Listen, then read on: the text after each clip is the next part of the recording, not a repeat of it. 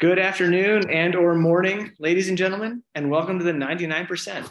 My name is Jesse Vondercheck, coach at Top Step Training. I've got Elliot. Hey everybody, Elliot Bassett, uh, coach at Mountain Endurance, mtnendurance.com, or is it MNT? One of, it's one of those two. And Marilyn. hey guys, what's up? What's going on? I'm uh Marilyn Chychota. You can find everything on me at mcc.coach. Happy to be here with you guys again. Yeehaw, it's been a minute. I'm glad we are back. And yeah, what's what's good? Why has it been a minute, Jesse? what is the uh, big news? Well, I guess I don't know if it's big news, little news, or just kind of news, but um, my family, my dog, and myself are now located in Switzerland. So little adjustment period there on on the home front. Um, but yeah, we moved, and Amy is now working in an international school here. Frankie is now attending said international school, and I am now sitting behind a computer in a different location. Um, and it's and not everyone is warmer in Tucson than it is in Switzerland. Yeah, it turns out it's like the same temperature right now in Switzerland as it is in Tucson, but it feels warmer here because, uh, yeah, we're not in the desert. Uh, the DMs, uh, my DMs are filling up with questions wanting to know: Is your dog loving the fact that it's no longer in the desert where it's often hot for its runs? Um, my dog is in absolute heaven now. He is not a desert dog by any means. I don't know how he was born in Tucson because like when he gets over 60, he's like Elliot. He just loses it when it's over 60. And so, so we get here and it's like a high of 35 and he's like jumping around in the snow. He's playing in the water when it's 35 out, just like, oh, this is fine. Um, yeah, he's gone on some pretty big mountain adventures up. Like we're pretty low where we are, but we can get up to like 2000 feet pretty, pretty quick. And up in kind of some deeper snow. And yeah, he's been he's been loving the uh, the snow and the the cold. That's fantastic. I'm very happy for your dog. How's the family liking winter?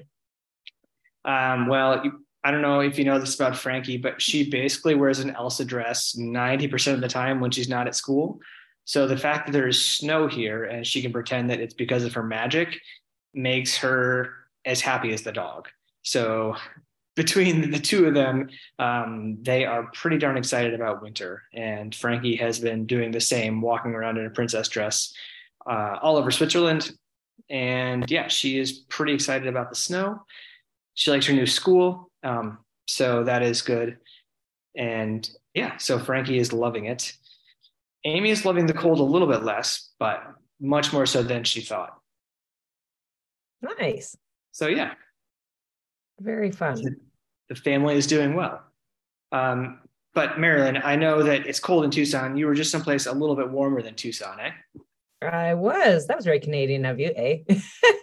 uh yeah, second trip to Costa Rica. So some people might have heard our episode with the Pura Vida Challenge crew. Went down there again with them and spent a week just outside San Jose doing those epic steep climbs. And um, it was interesting to go back a second time and and get like a per- different perspective on what they felt like after when i went down there last time i hadn't really done very much training and i had uh, hadn't really done much preparation for steep climbing and so to and and had never seen them right? It was like the first time ever to be faced with things that were that steep. So to go down a second time and get a different perspective on it was was really cool. They're still steep. Uh definitely still steep. Different you know just being in a different culture and getting to ride around with with that group as well the locals there and how they ride and attack climbs and and all of that. It was yeah it was a great trip. It was definitely still hard still tiring. Uh, it was a little warmer this time so that took a lot more out out of you on those climbs as well. So yeah really great trip. Just got home a few days ago. Awesome. Sounds super fun. Hopefully sometime when i'm not in switzerland i can join you down there. Yeah um, totally and Elliot, you are brought, you are coming to us from a storage closet somewhere. Storage closet in uh, laundry room slash storage closet in Boulder, Colorado. Still, It's uh, apparently we're keeping our streak alive of going to moderately cold places and having it be the coldest winter on record. I think this is the third time this has happened to us in the last five years. um, they say the snow melts every week. I've been here three months and it's been snow free in our driveway for like one week of the three months. It's it's it's actually kind of funny because it's not windy and it's always sunny, so it's really not bad. Um, it'd be hard to get out for a road ride on a lot of days, but totally capable if you have enough clothes on and if you're on your mountain bike. Not a big deal. Um, yeah, it's pretty nice, and Eric is settling in. It's nice to kind of like um, be able to go to the pool, and everyone there, she's she's like, oh, I get to actually know how fast Holly Lawrence swims. So like if she's not making the front pack at Half Ironman Worlds, it's like, is this because she's not that good of a swimmer, or like how good of a swimmer is she? He gets to actually see those comparisons on the day to day. And are you rubbing it um, in because you can get to a pool there?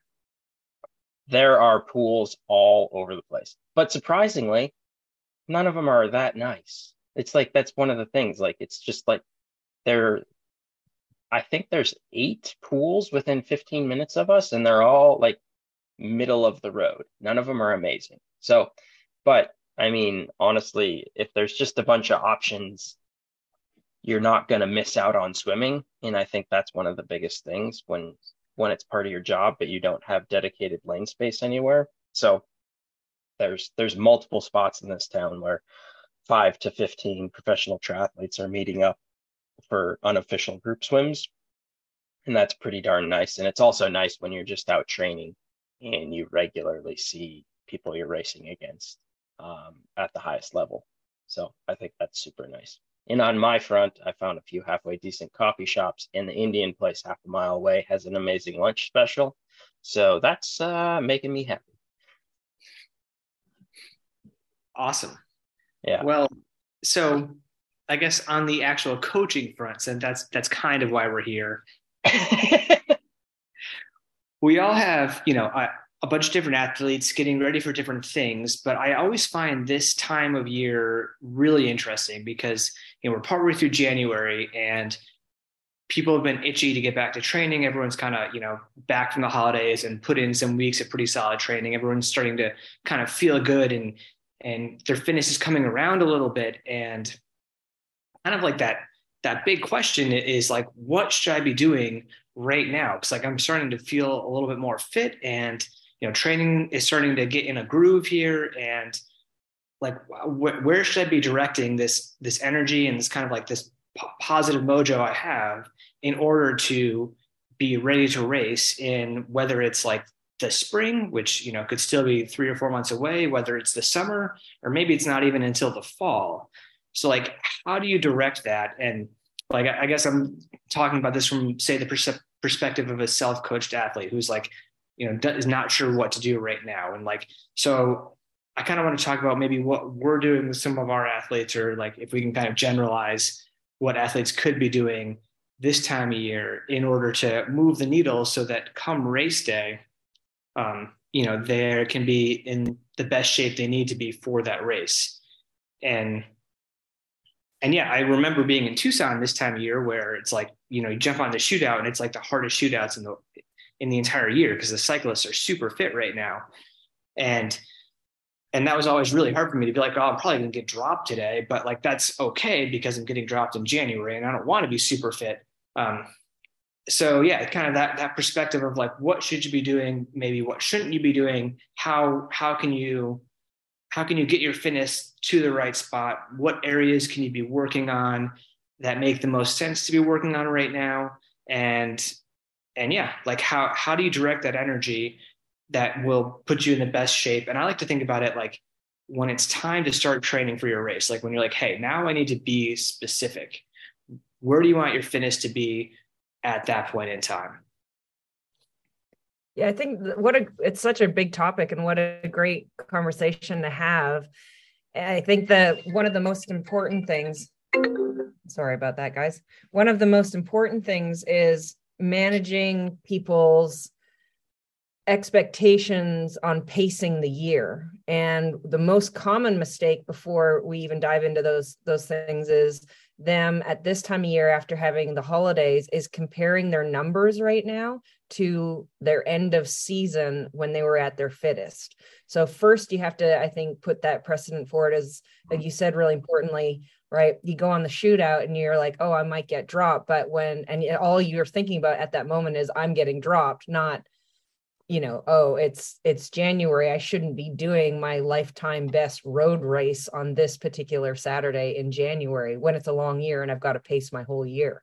So that's a uh, you know i think that that's the first thing that we have to remind people is that if you're doing sessions comparing your pool times or your splits and and your watts on the maybe you're locked into the trainer or you're you're out on a shootout or something like that and you're doing your runs and, and these kinds of things are all those metrics that you normally measure to watch that you're not comparing them to maybe you just raced in November, December, or, you know, the, if people did Indian Wells as, as late as December, like, oh my God, my numbers aren't exactly the same as they were a month ago. And, and yeah, they shouldn't be right now. So I think that that's important to, to make sure that you, you note that when you're looking at what you should be doing right now. Yeah. I mean, I'd say if they are, you're probably in trouble, right? You maybe you need to pull the plug again or something. Because if you are hitting, you know, your you're kind of like your standard threshold when you're fit already, then yeah, I don't know if you're setting yourself up to race well later in the year. I know one thing I like to do, particularly at this time of year, and obviously I've spent a lot of my coaching career in Montana or Canada, uh, now in Colorado, where it's it's a bit colder, there's less daylight is in keeping in mind um, like when you might have your peak performances and and a lot of people i'm coaching are looking at races in november which is darn near a whole year away. This time of year i try to really take the focus off like anything that could be conceived as pace work or race work or being even being comparable and just working on like durability and health and just saying like okay are we in a position to actually train hard? Is your body able to absorb that load? And so maybe you're working on things that are more technically focused maybe they're working on more um, strength focused or just like setting a routine and like having the goal almost be like can we have a routine? depending on like which athlete it's for. And so like there's some version of technical mastery or or even mastery in the routine and and for some people it is like a it's like a strength that's a pure strength focus. I mean i know one person in particular i coach they're just they're an old power lifter and they just finally decided they wanted to get back into like lifting but only on the side. So we just set aside a block to still swim bike and run but still lift. And then we'll make the transition. So it's like there's zero focus on um, biking numbers or running pace. It's just like if you biked you won. If you ran you won.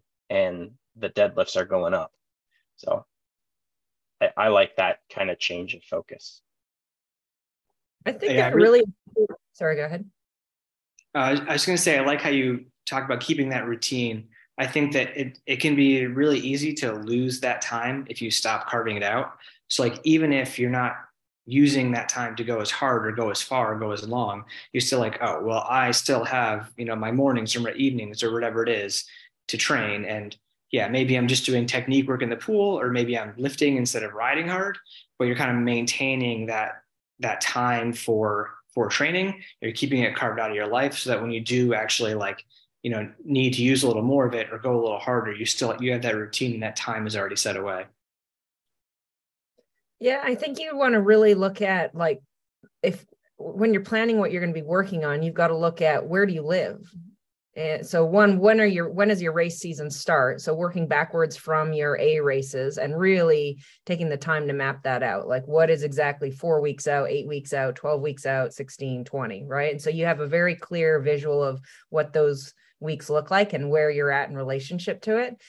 And then where you live is going to determine a lot of what you're able to do. So for example, it might be, hey, yeah, I need to do a big if I look at my weaknesses, I look, I reviewed my last year, I look at my strengths, I look at what, you know, where I'm at in my career as far as number of years training, you know, that's going to dictate a lot, all of these questions. But then you know, if you live somewhere where you got to ride the trainer all the time, the bike training you choose to do is is going to be dictated on, you know, I, if you can't get outside for a whole bunch of cycling on the road, what you do is going to be very different than even even if you're taking into account, okay, well, this is my weakness. So this is what I need to be working on. And you know this is the number of years in the sport and this is where my race season's at and you might like look at all of that and be like oh ideally i do a big bike block with you know lots of long aerobic riding right now and get my hours way uh, way up. Oh wait just ps i live somewhere where i'm gonna i can't go outside at all i'm just on the trainer. Well those two completely contradict one another so now you have to come up with a different plan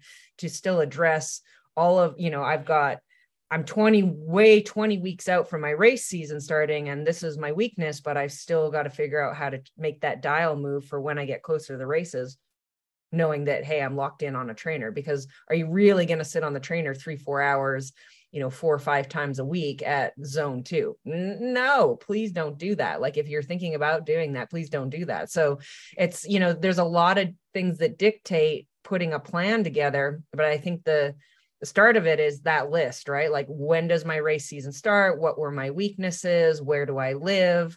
Um, what is it I'm actually trying to change change? And then um, what's what do I have access to? All of those kinds of things. Do you do you think it's always do, do you always use this time to say focus on a weakness? Like I tend to do that. That's how my brain usually goes. But do you ever say, hey, like let's make your strength stronger so that it'll be really topped up when we start the year. Have you ever flipped that on its head? No. Okay. I'm just curious. Oh, wait, no, sorry. Uh, make a strength. I don't. I don't always use this. I guess the answer is yes. I don't always use this time to focus on a weakness. I think I regularly don't, and it's more just like the building of a routine takes a lot of time, and so for instance, this might not be the routine you expected, but I started working with a few newer folks new to me, not new to triathlon. I've been doing it a while. They're they're fit and fast. They didn't rest. So I was like, the new routine was like, hey, you can't just work always. Right. And so like getting comfortable with the fact that taking carving time out for recovery or not doing the absolute maximum that they can handle, like the absolute maximum you can handle and the absolute maximum you can absorb are not the same thing. Right. And so I actually have a couple of athletes who are like around the same speed. And some of them I'm trying to get to the point where they understand that built in rest in their program is okay.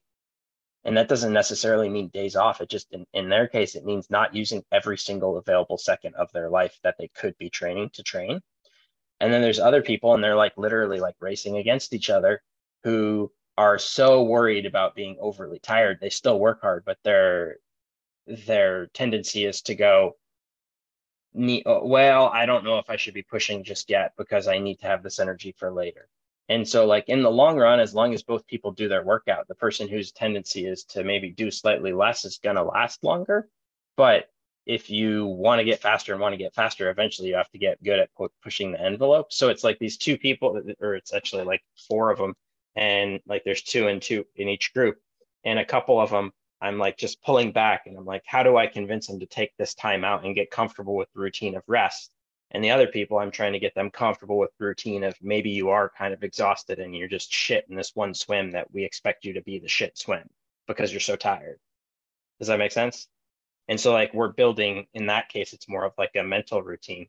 Um, before we got on the show, we were talking about yet another person, one of us coaches who who was maybe going through a similar situation where they have to mentally be prepared for the scenarios they're getting ready for. So the programming I'm writing is putting them into a mental space, which I would consider a routine they have to get used to, which is neither, I guess that is function, that's focusing on a weakness uh, in a way, but it's not focusing on a, they have a not enough get out speed in the swim, or they don't produce enough torque on the bike without having lower back issues on the bike. Like that's often like weaknesses you and I all three of us would focus on, but I don't think that's what you're getting at when you're talking about weaknesses. Maybe I'm wrong. No, but I think that is a, a kind of a great thing to point out that like a weakness doesn't have to be, you know, something that's on your your power profile or on like you know a certain aspect of it can be your mental game and your mental game in racing or your mental game in training and it sounds like you know that's kind of one of the things you're focusing on there and i think that yeah you need to have like a certain mental game for all these things and you need to know like how your approach is going to be and i think that that does count as a weakness right i, I mean that's yeah that's, well it's it's interesting you call it a mental game because for a lot of these folks I'm thinking about, I don't even think of it as mental. I think of it as habit. Like they're all of them to a T have been like, yeah, okay, let's do that. They don't have any issues with it. It's just they're not used to it. Right. It's like the person who you like find out they only brush their teeth for 20 seconds. And you're like, no, no, no, no, no. But like, that's not enough. Like you, and they're like, what do you mean? I brush my teeth. I think it's normal. They're not a per- when they when they go to the dentist, they honestly answer, yes, I brush my teeth they're like something's not adding up or like if you floss but you just floss between one tooth every time like you're like there's a whole bunch of other spots you got to get so it's it's kind of like that i don't know marilyn's looking at me like dental hygiene analogy yes that's actually wow. a pretty good analogy that's good i do i do think too it depends um like you said you took on some newer athletes and it depends on a person's history of what you'd be working on this time of year as well. Like if someone's been racing for 15 years and they just came off a really big season, it's going to look a lot different than someone who perhaps is like their first or second year in triathlon and you're still building them towards more and more, you know, training and, you know, more racing and that kind of thing. So it's like that really, I think,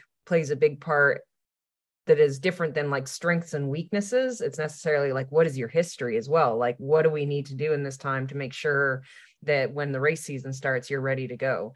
And what's, and it is that the mental side that you're talking about is the ones that are newer usually don't want to be working very hard at this time of year. They're like, whoa, like you said, you know, you're introducing them to a lot of stuff and you're encouraging them that, like, hey, you're okay. It's okay to be this tired. This is like what to expect and you have to build them up to handle that so that eventually yeah they're able to you know continue do week after week that same routine and not be so beat up from it so by the time you get into race preparation they've got that uh, mental ability and physical ability to handle the training to be ready to do race preparation whereas a seasoned athlete they are probably really gung ho to train right now, but you're looking at them going like, if we start training really hard right now, in four weeks you're going to be peaked and ready to go to a race and we don't have a race until you know 12 weeks from now or even 16 weeks from now. So like hold it back hold it back hold it back. So you know maybe you're giving them other stuff that is going to prevent them from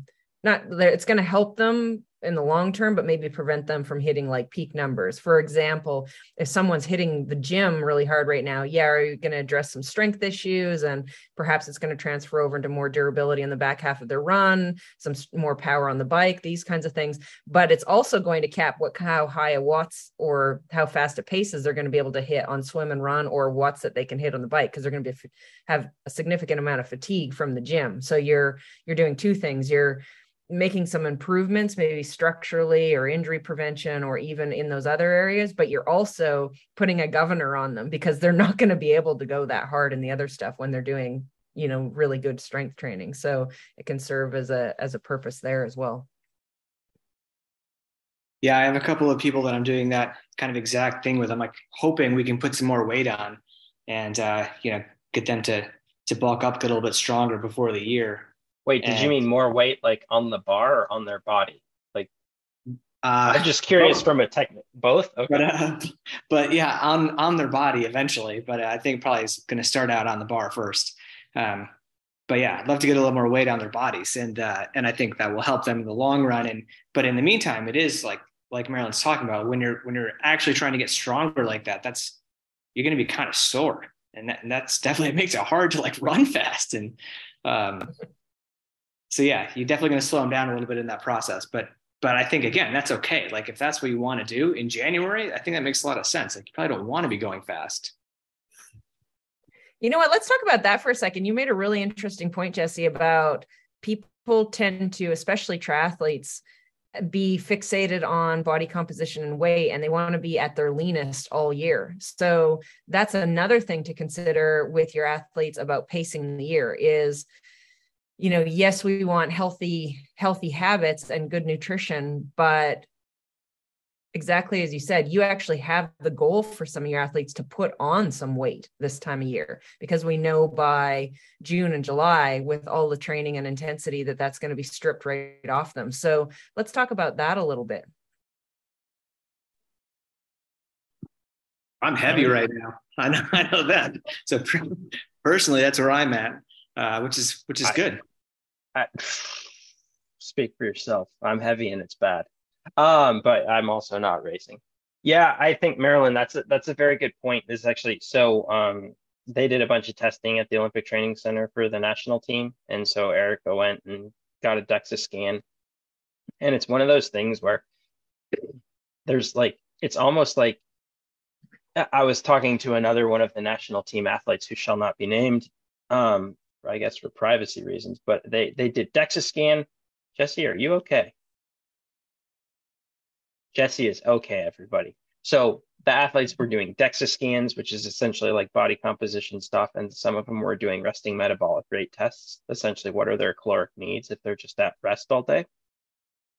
And for a lot of them, it's more just like at the high, high level, they're like, I can't be too skinny. I need to eat enough because the training that you have to do to be really, really fast is just a massive load. And so a lot of the true like the people who are trying to make the Olympic team or or get medals at the Olympics, their concern is like, sure, eventually you have to be lean, but in January, the bigger concern is, do I weigh enough and am I eating enough so that I don't get too lean? And I think that's as you move up the ranks, not getting too lean becomes more of an emphasis, which what I think below a lot of people's minds who are at the lower level. Um, the people at the top are like, not cutting their calories. They're like, holy smokes, do you know that just at rest, I burn this many calories and I'm already at XYZ body fat? There's not much to go. Like, there's no messing around here. I have to have an extra plate of rice, even though I don't really want to because I'm exhausted. Um, and I think that's a pretty big point. As as you train more, there's like always a risk. And being being two pounds overweight is a thousand percent better than being half a pound underweight.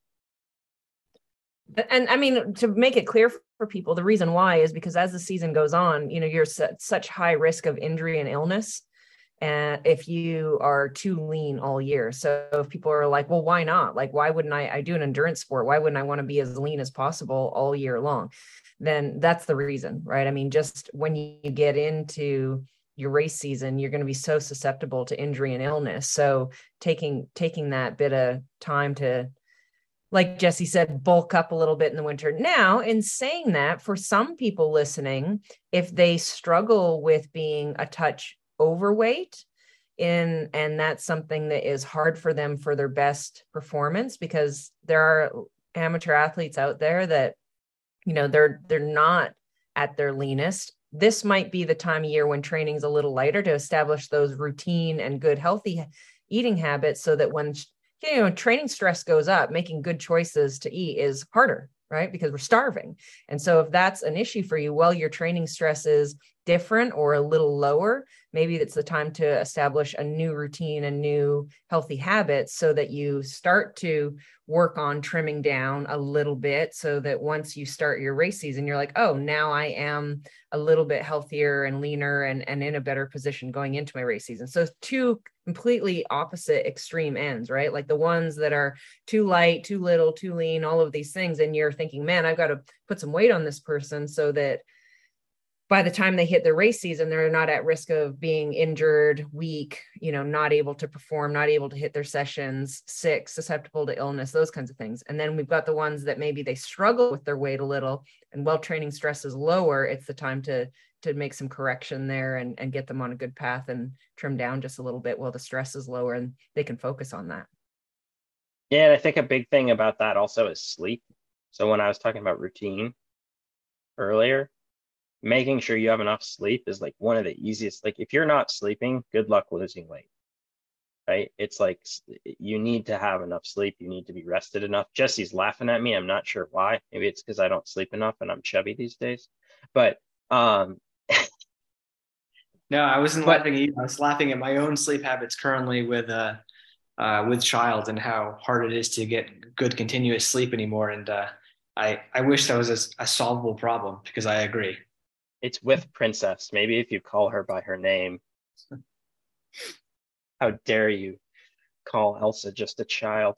All right. So, but I think that's important to to like make that a part of your habit what you're saying, Marilyn, right? Is just like to me, yes, there's like a certain like there's eating habits and cleaning up eating habits, but it's also resting habits and if you are going to to lose any amount of weight, it really can't be rapid and it needs to to be like long-term habit changing stuff.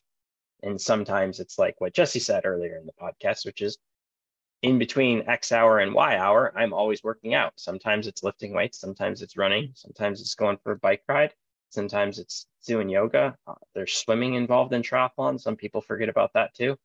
So just kind of like carving that time out carving out that rest and then like having some sort of sort of form with your fueling I'd, I'd be really interested to ask both of you. Like, I've been pretty open about how I block training in terms of like weeks and my thought patterns on that. Like, I very specifically do like taper four weeks, eight weeks, 12 weeks, 16 weeks, 20 weeks, and then 20 weeks and beyond. And I periodize a person's year based on those and then take, you know, all of the moving parts about the athlete and and but work within those blocks right? Like that's how my brain thinks.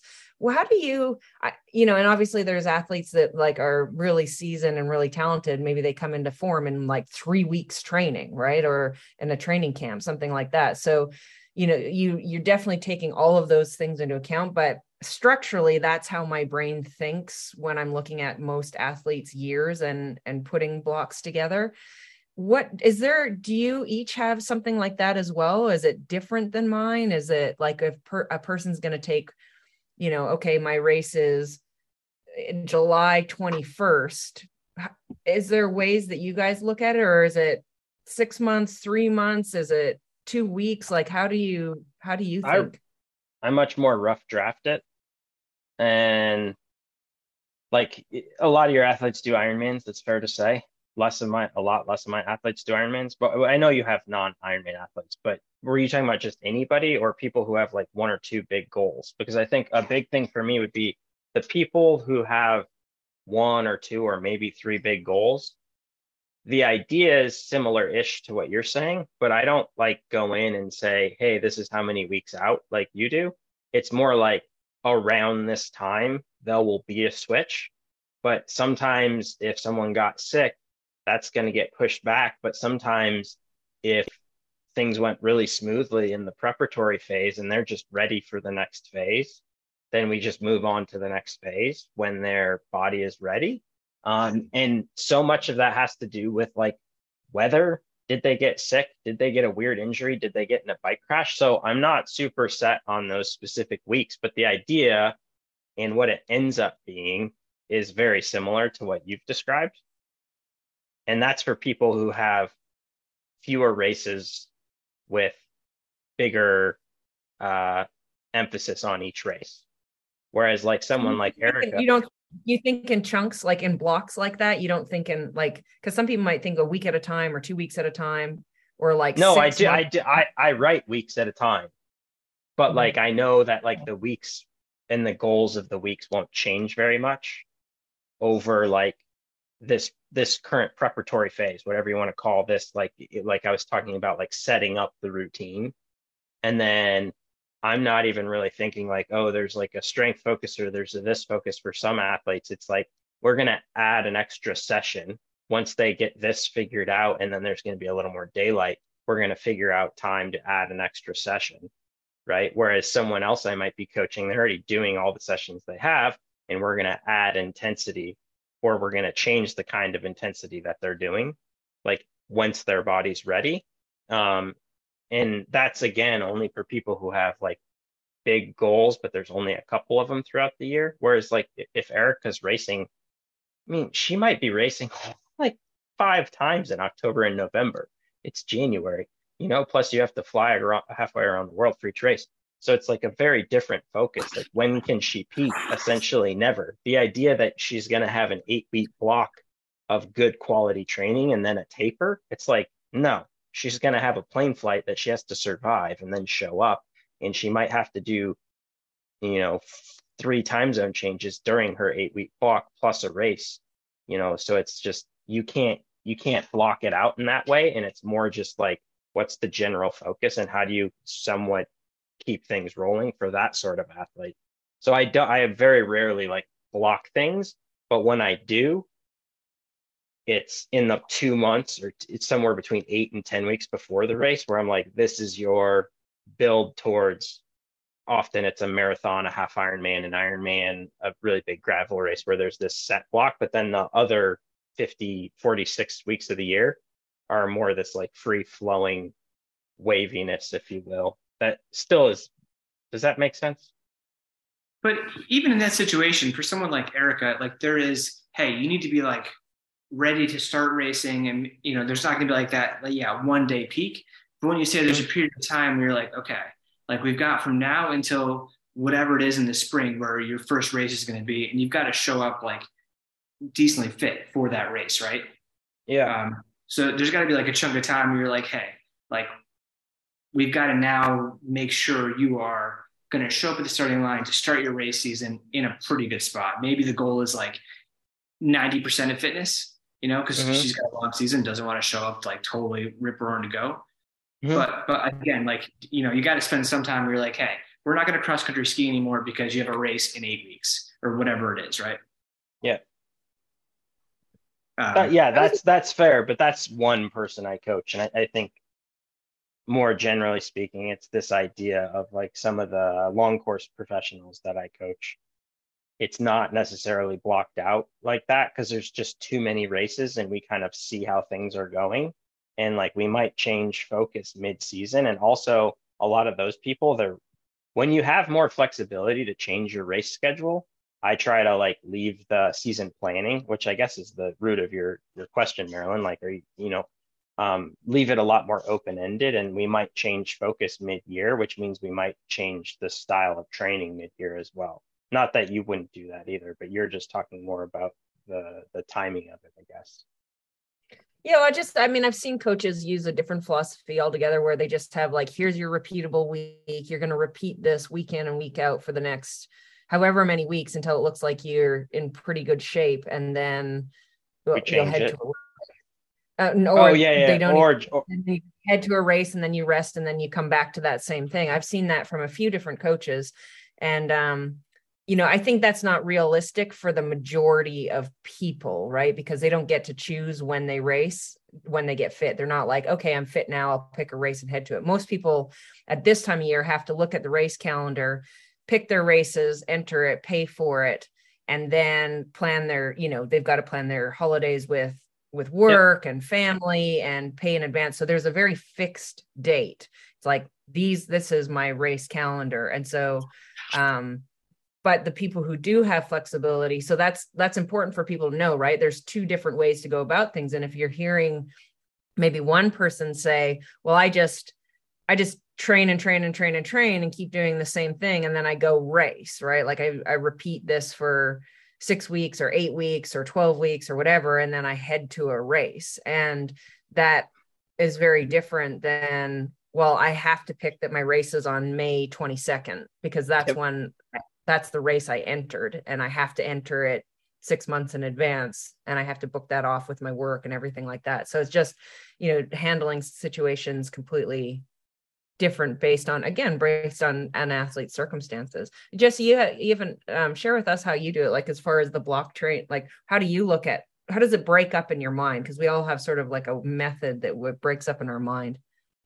Yeah no i i would say i'm kind of like you in that i chunk it up in like groups of weeks.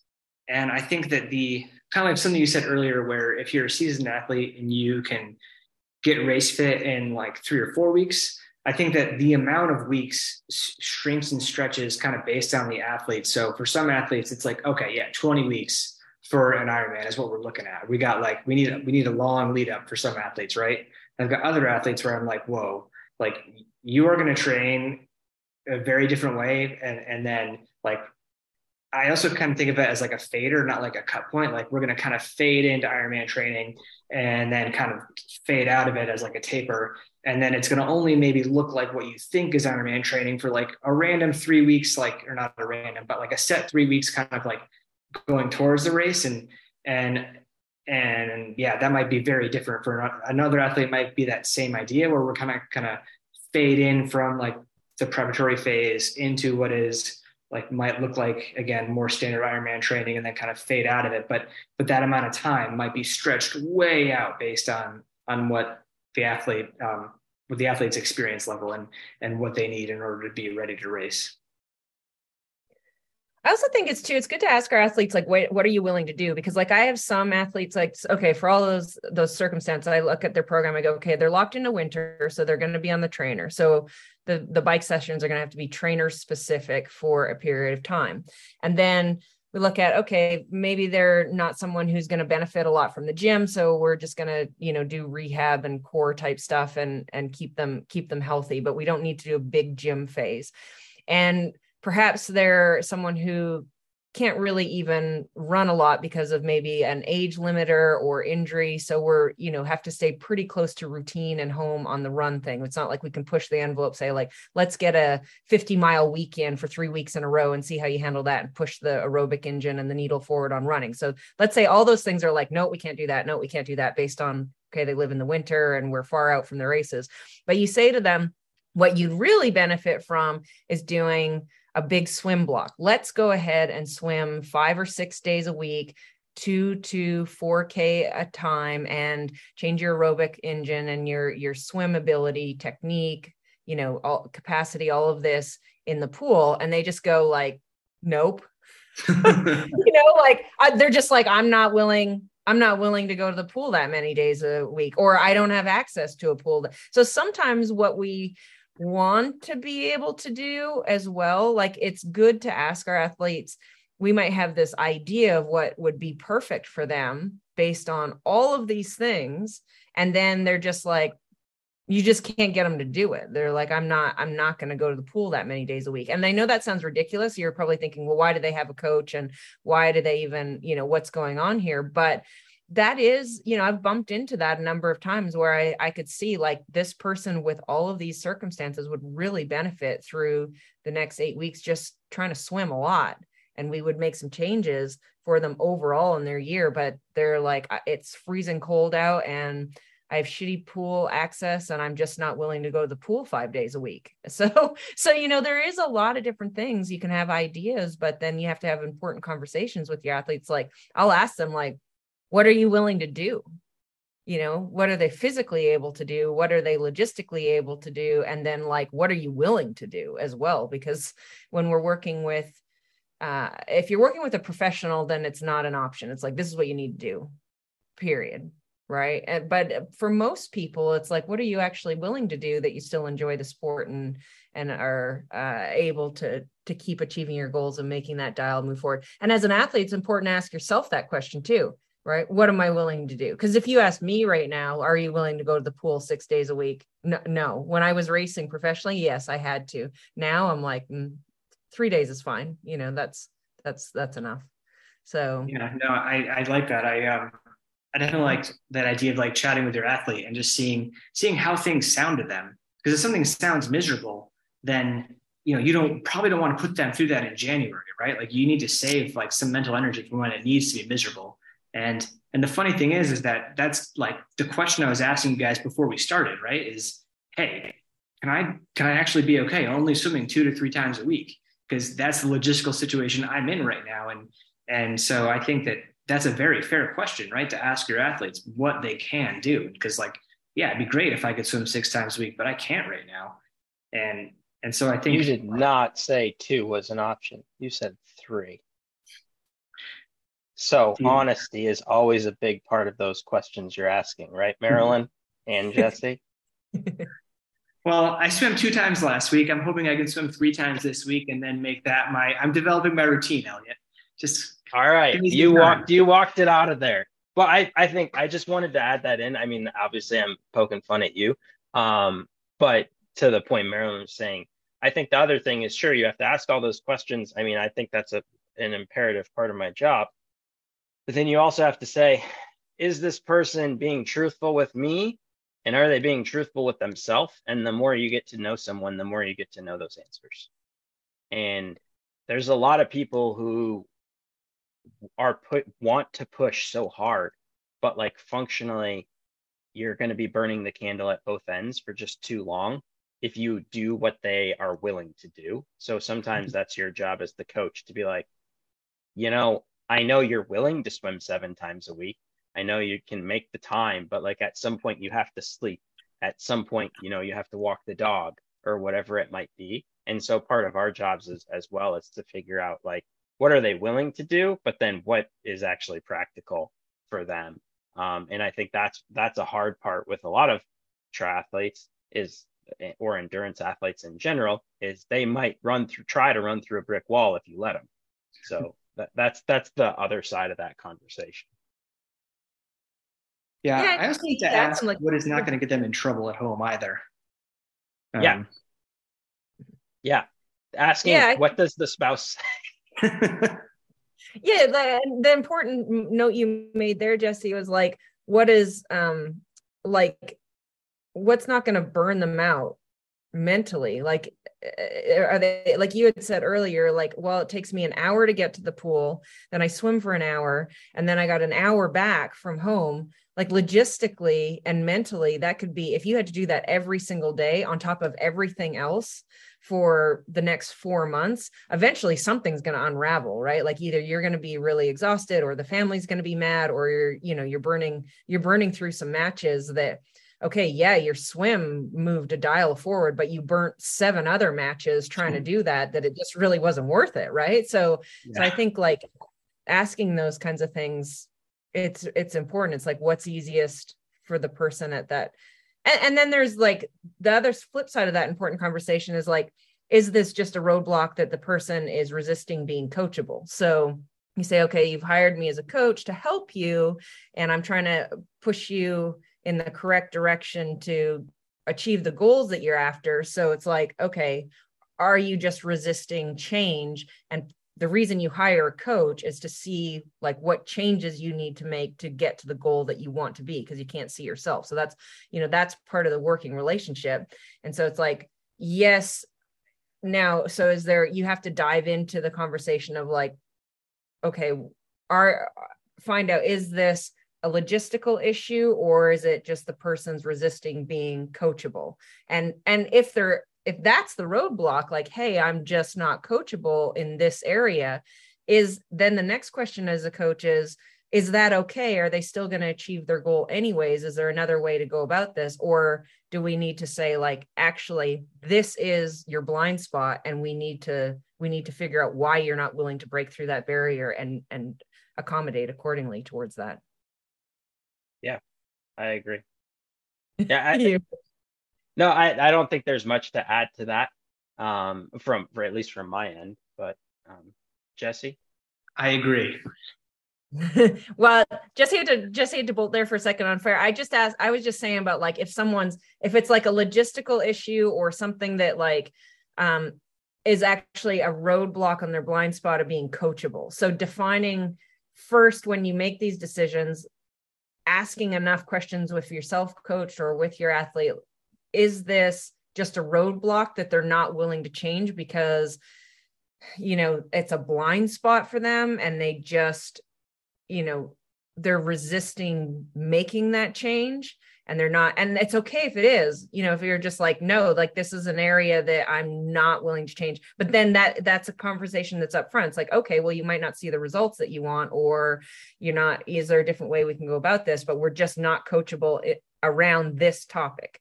Or is it like no actually this just logistically isn't possible because you know i can't spend three hours a day going just to the pool or something like that. So i think you know yeah. like anything eh, communication is really important there.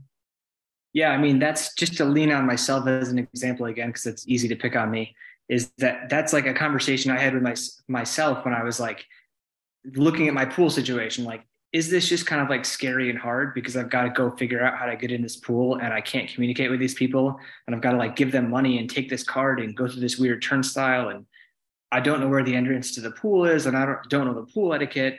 And is this just like me being nervous about all these details, or is it actually like a, too big of a time investment? And and so that that idea, that question of like, hey, is this like me not being coachable or whatever it is, like not wanting to make the effort necessary to make it happen, or is it actually too much time? And kind of figuring that out, kind of with myself, was one of the processes I had to go through on me getting to the pool here. Elliot, you look confused. No, no, no. I am just wanting you to know that even the guys guarding the turnstiles have military experience because you're in Switzerland. So you should be very fearful. um, and I know exactly what turnstiles. It was a different part of Switzerland, but where my aunt and uncle they lived across the border in France. But um, Eric and I were swimming there a few years ago, and we were like going in, and it was the same thing. We were like, "What the heck is going on? You like buy a card, but no one's there to help you buy the card, but then you punch it through. I'm it sounds exactly like the same situation. And then we're like walking through some freezing cold bleach water on our feet and we have no idea what's going on. We're like, this seems like it's a good system once you know what the system is, but no one's there to help you know what the system is. And that can be really intimidating for for anybody and i think for a lot of people that's like oh you want to go to masters and you're like i don't know anybody at masters and everybody at masters is really chummy right? And so it's like those kind of hurdles of like, am I willing to go to the pool? Uh, maybe yes, but am I willing to go at the pool where it's a pain in my butt or there's no lane space or you have to fight for lane space? Is that in your personality? Is like, do you have a, do you even have like a, a, a reasonable situation where you could do your own workout in the pool or is it just for casually swimming laps? Right. And I think those are the kind of hurdles that a lot of people have much the same way as like you want to work on your bike handling skills and you live in a part of North America where there's no safe roads to ride on. Right? Like it's not surprising that various parts of XYZ part of this country, people stink at riding bikes because you can't ride a bike without dying. So it's like, hey, guess what? Zwift is pretty great. You know, the trainer's pretty great because you don't die. Whereas um, others well, I mean, you know what I mean. But then, uh, then others of us have have had access to like really nice roads that are really safe for driving on, and and you can develop your handling skills when you're actually out on the bike, and and sometimes that's just weather, right? So it's it's all of those questions that kind of Marilyn was saying. Um, are you pushing yourself, or is it just circumstance? And then realizing, will you push yourself through the circumstance and then and then is that a good idea? Is that like good toughness or is that bad toughness? I feel like we could have a whole podcast on essentially that's essentially the the root of that question. Like is this good toughness or is this bad toughness? Uh, yeah and, and being really honest with yourself and and i think that's yeah all part of the season planning as far as like what you can you do now what makes sense and what makes logistical sense and what is going to put you in the best situation to get ready for race day and perform on race day and really thinking that through i think is is the bottom line here and like maybe that means you need to push through maybe that means you don't but but looking at that end result and what like whether you count back like Marilyn or whether you have like kind of some like fuzzy amount of time you need to do x y and z like you know however you get to where you are now thinking about where you want to be and then like what the best way to get there is at the right time. Um, but we're running long here, so I'm looking for an exit. Thanks for coming on. It's been a pleasure to have Elliot and Marilyn on. This is Jesse talking. This is definitely not Elliot talking. We've all had a. I've enjoyed having company from the United States, being all alone in Switzerland. Um, yeah, what else did I forget to say? Myself, Jesse. Uh, that was pretty good. You guys have anything else to add to Elliot's goodbye? I think just the main takeaways here, if people are listening, is you know making sure that you take the time to think about how you're going to pace your year right? Take in write down some things have your it's not just okay i'm just going to train week in and week out exactly the same but having a really good idea of what you know what the year is going to look like and and just really have some kind of plan to pace the year. And uh, like anything right? Just just planning and awareness is going to go a long ways. Life's awesome. not a track meet it's a marathon. Thanks guys. Thanks so much team. Bye.